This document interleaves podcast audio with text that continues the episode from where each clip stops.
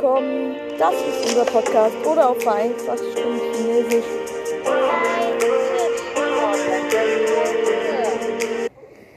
Ja, wir behandeln heute das Thema Werbung und fangen wir mal direkt an mit dem Thema Werbung ist teuer. Werbung kostet so für 30 Sekunden rund 100.000 Euro. Das ist meiner Meinung nach relativ teuer, weil das Ganze ja irgendwie noch bezahlbar sein muss.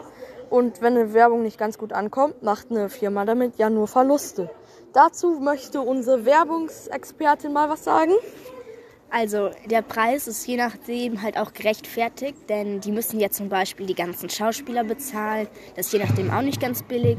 Die machen je nachdem ja auch extra Hintergründe und so. Und je nachdem machen die da ja wirklich auch mit ziemlich viel Technik was. Und danach alles zusammenschneiden und so, das muss auch noch bezahlt werden. Dann halt, dass sie das auch zeigen dürfen. Also der Preis kommt halt schon zusammen. Aber es ist trotzdem sehr viel, das stimmt. Und unsere Geldexpertin hat dazu auch noch eine Meinung. Also ich finde, was unsere Werbungsexpertin gerade gesagt hat, ist zum Teil richtig, weil man muss die ganzen Leute bezahlen und alles. Doch ich finde, man könnte es auch viel einfacher machen. Zum Beispiel, die meisten Leute verlangen immer viel zu viel Geld für sowas. Und deswegen würde ich sagen, dass die dann nicht so viel Geld kriegen, dass man dann wieder was einsparen kann, falls es nicht so gut wird, dass man es dann nochmal machen kann und dafür dann auch wiederum Geld hat. Ja, das war jetzt die Meinung unserer Geldexpertin. Und dann können wir rein theoretisch mit dem Fakt abschließen und zum nächsten rüber switchen. Und da könnten wir ja mal anfangen mit... wir fangen einfach mal an mit dem nächsten Spot. Ich musste mir gerade einen aussuchen. Und zwar mit dem Fakt, was zieht mehr Blicke auf sich? Gesichter oder Marken? Also, es ist bewiesen, dass bei einer Werbung in einem Werbespot ist es ja bewiesen, dass zwei Sachen vorkommen. Zum einen Gesichter, zum anderen am Ende meistens auch die Marke. Aber wie ist das bei Sachen wie einer Werbetafel, die nicht elektrisch ist, wo sich nichts verändern kann? Da muss sich die Werbebranche dann entscheiden. Logo oder Gesicht. Und dann hat jemand einen Test gemacht, was mehr Blicke auf sich zieht. Ein bekanntes Gesicht, ein unbekanntes Gesicht oder ein Logo? Fangen wir direkt an. Bekanntes Gesicht und unbekanntes Gesicht haben gleich abgeschnitten, das Logo deutlich schlechter.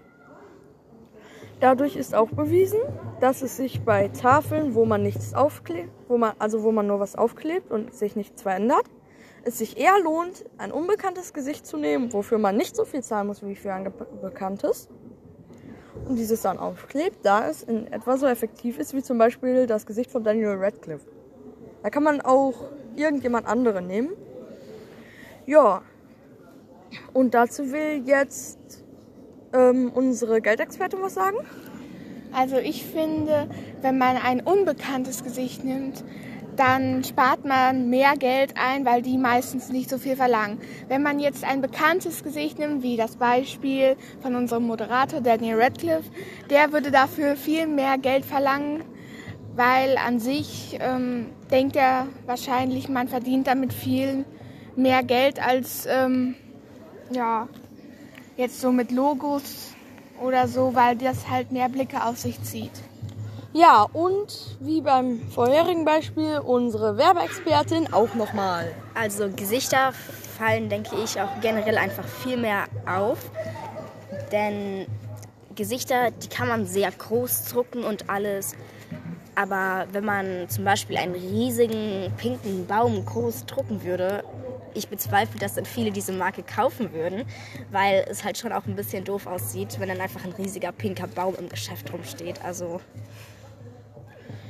ja, also da ist auch wieder, da weiß ich mich jetzt nicht, auf welche Seite ich mich stellen soll, weil einmal Emmas Beispiel exakt, Claras Beispiel exakt, ich weiß nicht, was ich machen soll, ich stelle mich wieder in die Mitte. Da machen wir weiter mit Fakt Nummer 3, und zwar... Der Markenname macht beim Essen und Trinken den Geschmack aus. Zum Beispiel hätten wir da jetzt Coca-Cola oder Pepsi. Die Personen, die Pepsi lieber mögen, trinken bei einem Glas mit Coca-Cola, wo Pepsi draufsteht und sie es trinken und sagen dann, dass es Pepsi wäre.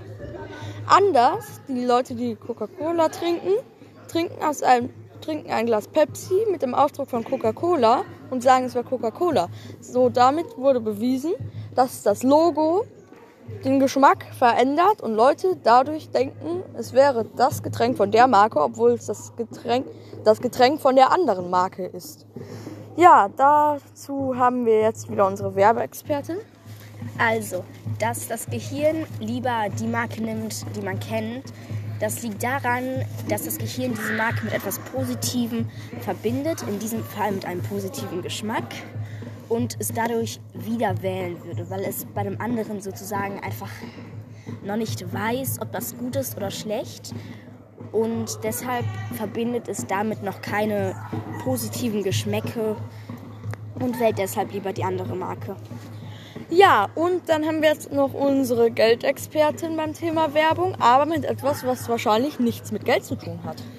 Doch, es hat etwas mit Geld zu tun, denn die Marken sind an sich, also Pepsi und Cola, da sind minimale Unterschiede und trotzdem machen beide den gleichen Verdienst damit. Auch wenn beides wirklich sehr, sehr ähnlich schmeckt. Ja, das war jetzt wieder das zum Markenname macht Essen und Geschmack. Beim Essen und Trinken den Geschmack auch so. So, jetzt werden wir mal rüber zu einem anderen Thema von Fakten. Und zwar, dass bei Werbung für Sachen wie Cornflakes und sowas Kinder eingesetzt werden, um dafür zu sorgen, dass die Eltern denken, ja, das ist was Gutes für mein Kind. Meinem Kind wird das gut schmecken. Jetzt als Beispiel, das kaufe ich dem.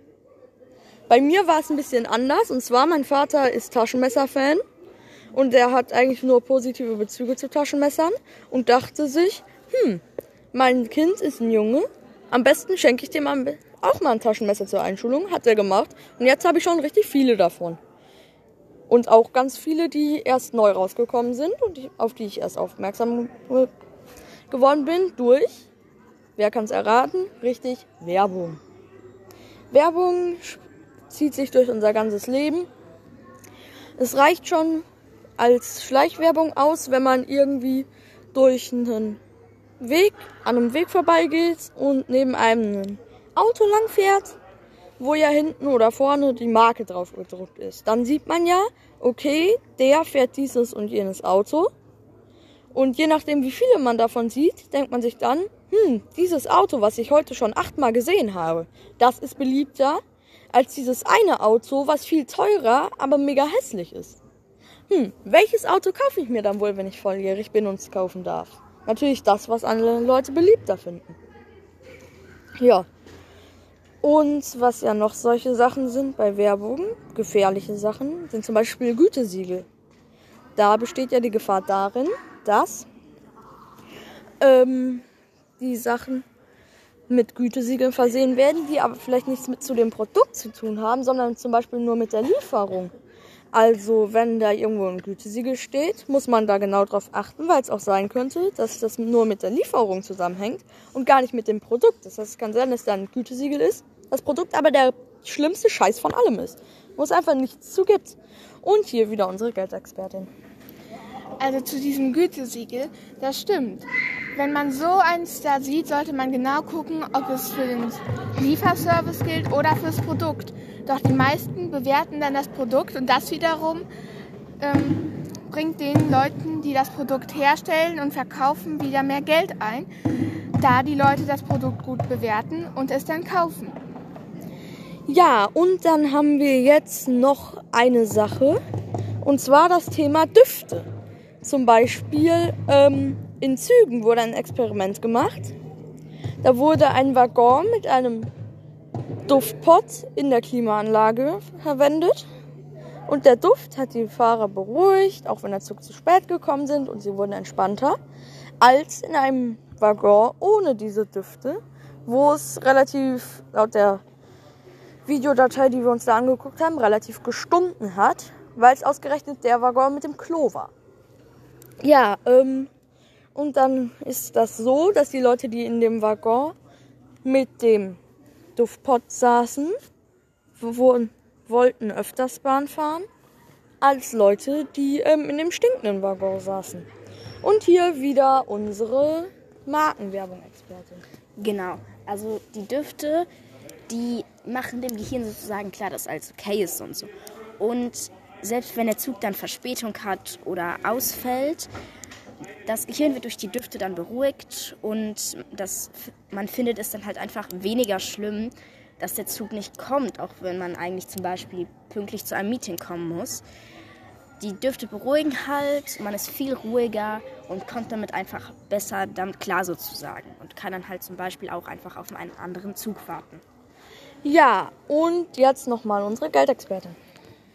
Ja, das ist genau richtig, was unsere Werbeexpertin gesagt hat.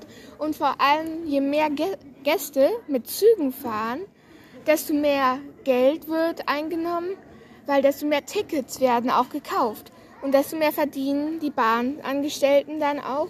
Und desto weniger Streiks gibt es dann, weil sie mehr Geld verdienen. Und deswegen sorgen diese Düfte dann dafür, dass das auch so passiert.